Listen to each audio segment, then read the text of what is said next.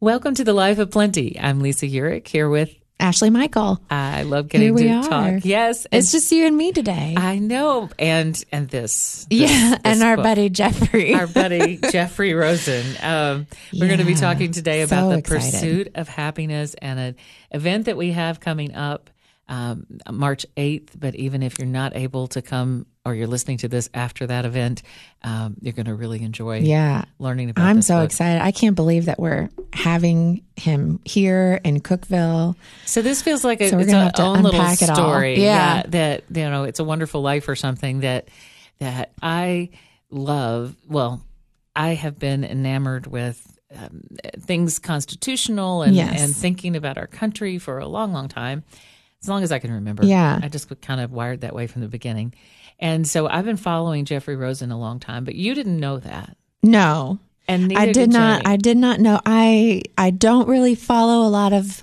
um, news of any kind.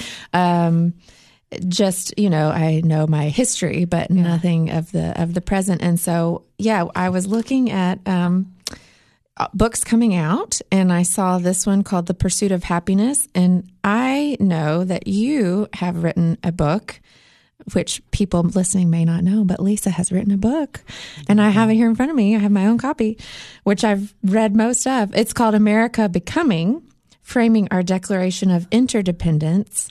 And it is very much, and you can correct me if I'm wrong, but I would say it's really just, um, it's, it's nonpartisan. It is just looking at, um, sort of the the roots of how America began, what sort of principles we were founded on, and how developmentally America is maybe like a, a teenager. Mm, yeah, and yeah. um, it's it's a very hopeful book. So knowing that about you, and then seeing this book that was coming out that was really looking also at sort of our foundations, and it talks about Franklin, and I thought, well, this sounds like something Lisa would probably like. I'll just see if we can get this author to come and. and Yeah, and you you wrote him, and, and we can talk a little about my book if you want. Yeah. But it's it's uh, this one is um, the pursuit of happiness: how classical writers on virtue inspired the lives of the founders and defined America. What you could not have known, and I'm always saying people find their their books and such, but Mm-hmm. when you invited, and then they said yes, this is a national figure, Jeff Rosen. Yeah, I did not even know. Yeah, Jeffrey He's a big Rosen deal. is a big deal. He's been running the the national the Constitution Center in Mm-hmm. D.C., which is a nonpartisan center dedicated to understanding the Constitution and what the framers had in mind. And of course, he teaches law at uh, George Washington University, writes for the Atlantic, has written many books. He has a board of directors that include all the past presidents, almost Unreal. and Supreme Court justices, and you know, a lot of people who are and civic leaders who are just very interested Mm-hmm. in what what was our beginnings. You know, what are we rooted in? Right. And and he started the America's Town Hall meetings, which most people have heard of, I have heard of that. At and he has a podcast called We the People yeah. where he really talks historically about things. Um, my husband Dave and I have been listening to it and found it really riveting. Um, just to we we don't remember our history, Yeah. and he's really good at bringing it back to us and helping us see things through a historical lens. And it is uh, decidedly nonpartisan. But he wrote how classical writers on virtue. So he's uh, he's really interested in the virtue piece. So the pursuit of happiness is not about you know you do you Right. it's not, right. it's Do not, what makes you feel good. right it's it's really about this this higher uh, cho- Calling. yeah this this chosen value of saying virtues are important and ben franklin chose 13 virtues you and i met doing i mean not met but one of our first times to get to spend any time Right, together right. Right. We really saw a lot of each other doing this thing called a Franklin Circle. A Franklin circle which was such a cool so which i didn't know about but you had you know studied franklin and and he a lot of the, our great foundational things that we have in america like i think the fire department and the libraries and all these great things that he's sort of credited with a lot of that came from these franklin circle gatherings right Right. Franklin, and you know, in his early 20s, he had wrecked his life a few ways and and found his life otherwise. He's a he's a remarkable character uh, in in the first place.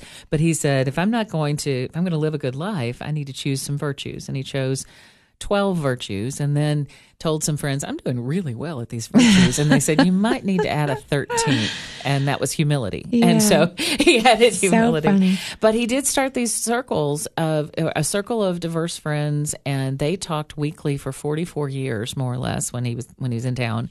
And those improvement, community improvement circles were dedicated not to agreement or disagreement, but to mm-hmm. productive action. Right. So every week they took an action that improved the community and one action to improve themselves. And then they came back and they talked about the action they took, which was related to a virtue. Mm-hmm. And yeah, the, the first hospital, the first public university came out of those those ideas, so the cool. library. It's just, and I really enjoy doing it with you, even. I mean, I remember, I mean, we just like say charity was one of the virtues, you know, and we would sort of, we would know that we were going to come and talk about that. And we would sort of have to think through, okay, what would my contribution to this community be that would help elevate that virtue? And There, there were really, a lot, really neat. temperance, silence, Mm-hmm. industriousness, a, a lot of those. What I love and found fascinating with Jeffrey Rosen and this book that just came out President's Day, or Yes. a little bit before, but he launched it on President's Day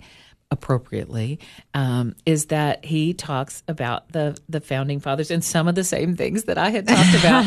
and That's so um, cool. So it was it was amazing, literally amazing that someone of his caliber with a new book is coming to Cookeville with our fledgling bookshop that's here in, in Cookeville. And we're going to have the event March 8th in the First Presbyterian Church and Yes. hopefully have about 150 people and Yes. do that well. So if you're interested, I just want to say, and we'll say this maybe at the end too, and um, you can go to our website, uh, plentybookshop.com on our events page, and you can learn more about the event there. We would love to have as mm-hmm. many of you as we can to come and hear him. It's going to be so good. Well, registration includes a signed copy of the book and refreshments, and of course, there's going to be an event. I have, you know, gotten to read the book, and I've gotten to see him talk with Jeffrey Goldberg about the book Yes, of the Atlantic. at the of the Atlantic, and mm-hmm. and Jeffrey Rosen also writes a legal column for the Atlantic, and is really interesting. I I found it fascinating. I, I was surprised at some things. How neat. um, he's not gentle with Jefferson. Okay, that's good bit. to be forewarned about. and well, some- uh, you know, I think there's say- a people have different thoughts, He loves him but he loves. anyway. He ends up loving Adams a lot. which is funny. I really know very. I- I know nothing about he just Adams. sees him as such an introspective man. But it's not about who he likes or he doesn't. It, it's, it's really interesting. He noted, and this is probably the most fascinating thing in the whole book. And I'm going to. I, I plan to take action before I meet Jeffrey Rosen. Okay. Um, he found that the- the founding fathers had a habit of like rising early and taking walks and reading and writing sonnets. ah, They wrote poetry about what they were reading. was it always a sonnet? Mostly sonnets, yes. Wow. Keying in on the sonnets, the 14 lines and the structure of the sonnet. Mm-hmm. So he talks a lot ab- or a little bit about the importance of that. And what's fascinating to me um, is this is the routine I've chosen for myself these past years. I get up early. That is wild. I walk with the dogs. I sing and pray and do, you know, those. Mm-hmm. And I read.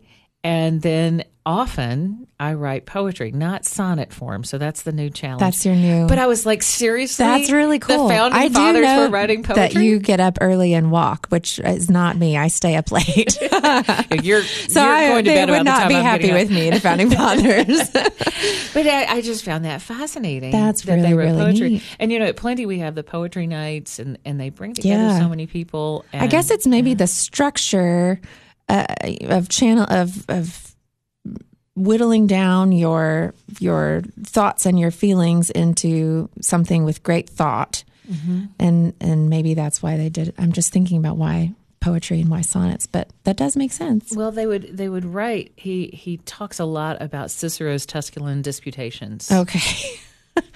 Cicero, I have If I have don't heard know that. the Tusculan disputations, they're pretty. No, I don't they're know pretty those. amazing. Okay. Um, and Stoic, you know, the Stoic Yes. wisdom and the Stoic philosophers, you know, those are all Wayne help. But the um, there's a there's one notes on Cicero's Tusculan disputations, and it's a This is a sonnet. I'm going to read. Oh, okay, good. I want to hear this. This morning haze obscures the firmament, sunlight and clouds in serried blue alloy.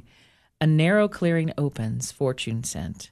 I glimpse a sparkling sunbeam and feel joy. Stoics praise calm joy without elation, its motion placid and to reason aligned. When it transports with wanton exultation, it fires the perturbations of the mind.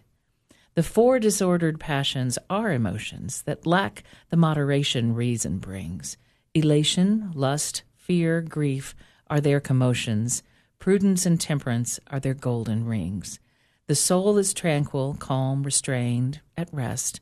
The happy soul, the subject of our quest. Ah, So there's a lot to. there's a lot to unpack there. Mm-hmm. And, uh, and what's interesting is using the sonnets, using that that uh, you know, there's a sonnet for every chapter. Really, in his book. Yeah, and he's ordering the book the book around. You know, there's order, temperance, humility. Some of the virtues. These are the virtues. So the the virtues provide the structure, and it was the exploration of those virtues that led the founding fathers to define America and, and the Constitution in the way that they did. which and i'm sure that they got a lot of if i remember correctly you know they had studied and they looked a lot at early republics and Mm-hmm. the stoics like you said and things like that as well so it's not like they just Yeah. were following their feelings Well, and that's important to know because Right. I, I think a lot of times we think that you know they were twenty something and just making this up. And I'm reminded, you know, we Dave took me to see Hamilton over the holidays. Oh, and man, I love that. so. And even in the words that Lin Manuel Miranda wrote, you know, um, in the opening lines, he describes that um, Hamilton was a boy without a, a father. Right. That he was an orphan. Right. and that his he's living with his mother and his brother and his mother gets sick and his brother they die and he goes to live with a cousin and the cousin commits suicide. And this poor kid can't catch a break it seems. Right. and he's working with he starts working at the at the docks and with a shipping company and learning about financials and trade and all of these things by taking this job. But what does he do? He reads everything he can get his hands on. He reads, he reads, he reads, he reads, and then he writes. He writes poetically, and they have a hurricane, and he writes in the newspaper, and the whole community said, Who is this kid? right and they're so inspired that they take up a collection Yep, and, they send send, him him, to be educated yeah, to, the, in the states King's College, I guess, and uh, and so here he is, the founder that shaped our economic system. Got his training from the shipyards in this island and from these books that he read. And that's all he had, that and the King's College education, and where they're studying these other things.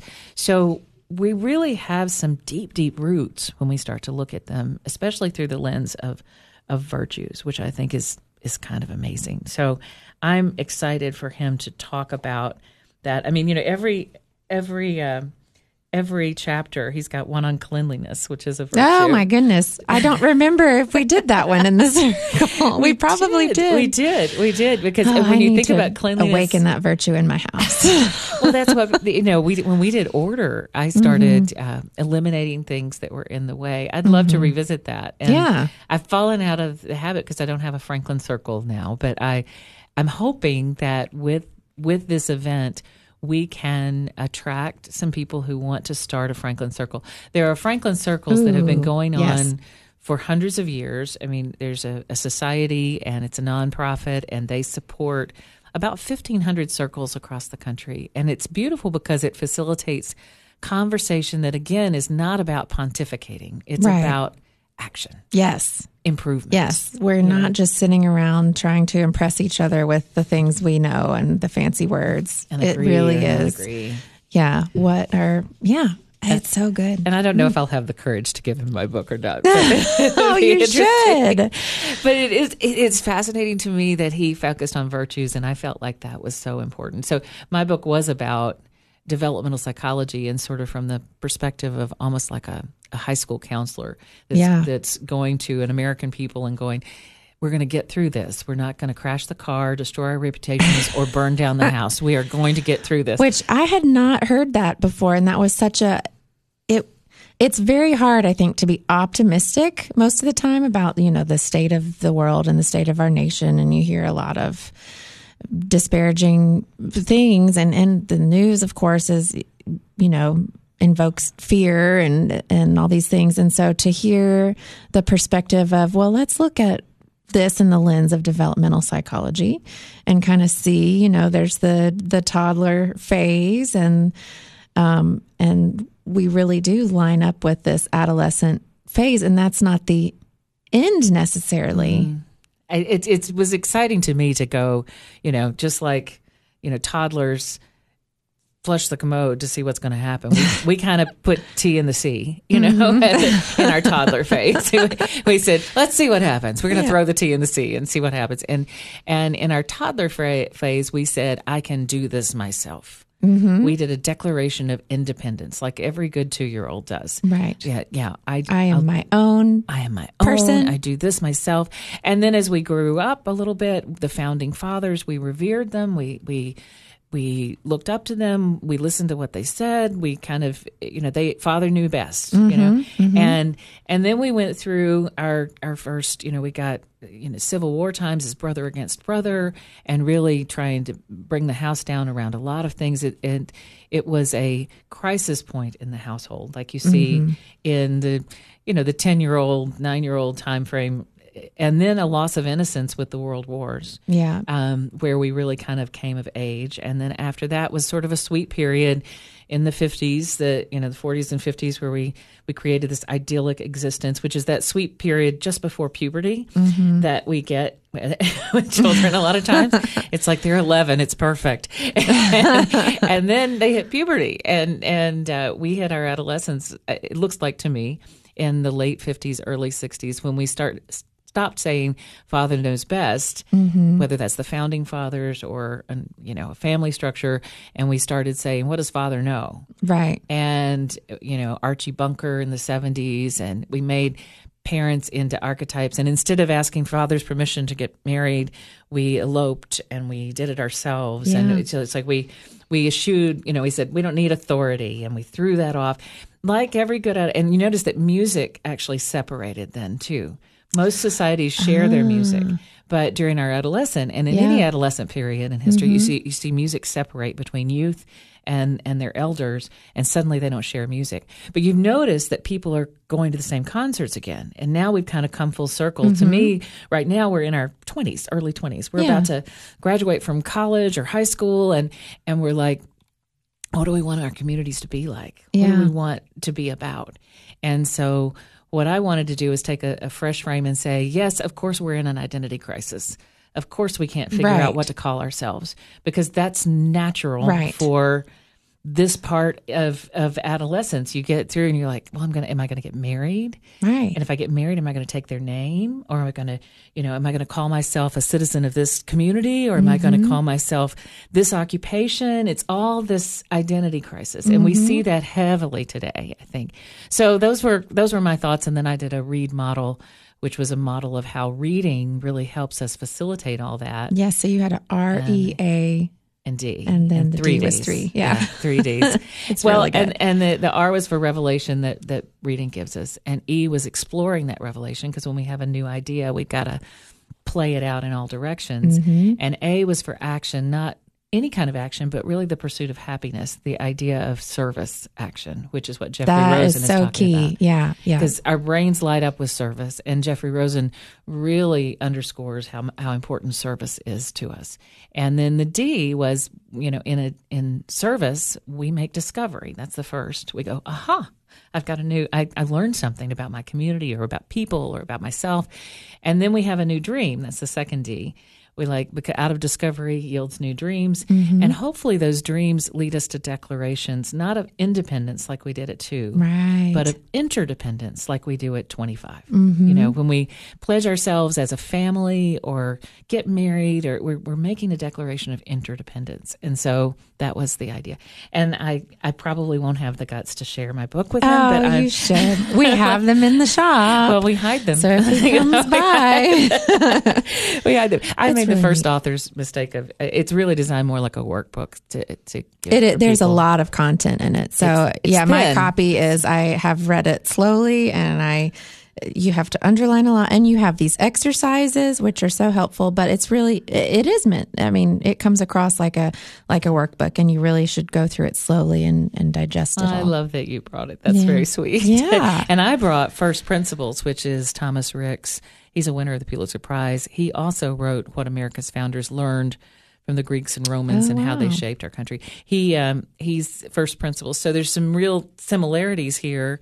He doesn't have the um, virtue structure. He has more like warnings. Um, you know, Warnings. the like Washington was indeed concerned that the American experiment experiment was falling apart.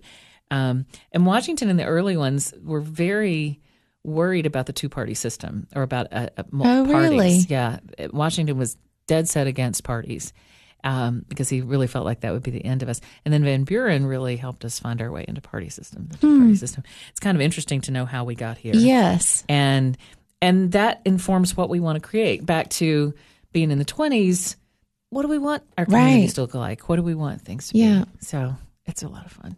Oh man i'm excited Am I such a geek for loving that? no, it's really well. I grew up in in you know the sort of the DC area, and our Oh, did you? history, you know, when we learned about state history, even it really was American history. It felt like you know all the all the revolution Revolutionary War stuff compared to what I'm seeing my kids here in Tennessee. You know, they learn a lot of, of other things that I didn't know about. But yeah, I I really love all that, and it, but it's been a long time, and we really should as adults somehow you know go back and and read books like this and remind ourselves of these things because we're in the position now of being voters and decision makers and um yeah i just We've- think this is really really We've good Mm-hmm. dismantled a lot of things, and and as we build them back up, as we decide what we want to build, hmm um, I think we need to look to things. Our goal at Plenty is to bring quality, to curate quality literature, quality voices that can help us think. The first chapter in my book is How Do I Decide What I Know? How do I think? Because it's not going to come from my phone most Right. of the time. It's Right. not going to come from the, the feed that I get there. Um, and that can be hard and confusing to Yeah. really realize but yes Yeah, it's. I mean, I get a lot of things from my phone. I'm not leaving my phone away. So, um, but it's it's it's interesting talking to people. You know, young people who feel suicidal or who feel you know there's just so Yeah. much of that going on, so much depression and other things, um, and and and we know that bibliotherapy. We know that reading deeply and well is is a key to a life of plenty and which is when we say life of plenty we're really talking about the same thing pursuit of happiness through those chosen virtues Mm-hmm. and such we're about out of time i, I guess you want to let's remind people if if you Yes. So again, so Jeffrey Rosen is going to be here in Cookeville. We're having the event at uh, First Presbyterian Church on the square right there on, on dixie March Yeah. 8th. march 8th at 11 a.m Yes. And so we would love it if you could register beforehand. It just helps us to plan. Um, and so that is at our website, plentybookshop.com. And we have a little events page and you can go on there. Um, but you can also just come. And if you have questions, you can always contact us. And yeah I have- think this is going to be really good. Um, I mean, just anybody who's interested, but um, especially you know people who are are educators or who are interested in um, affecting the community in a positive way. It's just so good. I've encountered so many people who are excited, and you know, Yeah. I was talking to Corby King, our our uh, superintendent director of schools. Yes.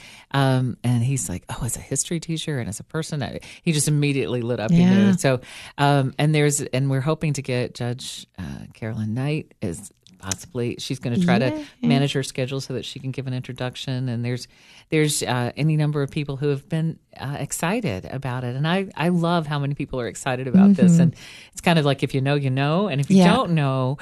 Um, you, you really don't want to miss the opportunity. Yeah. So Yeah. it's really good. Thank you for Yeah. the opportunity to talk and, and thank you for considering and uh, reading because it helps us all create a life of plenty.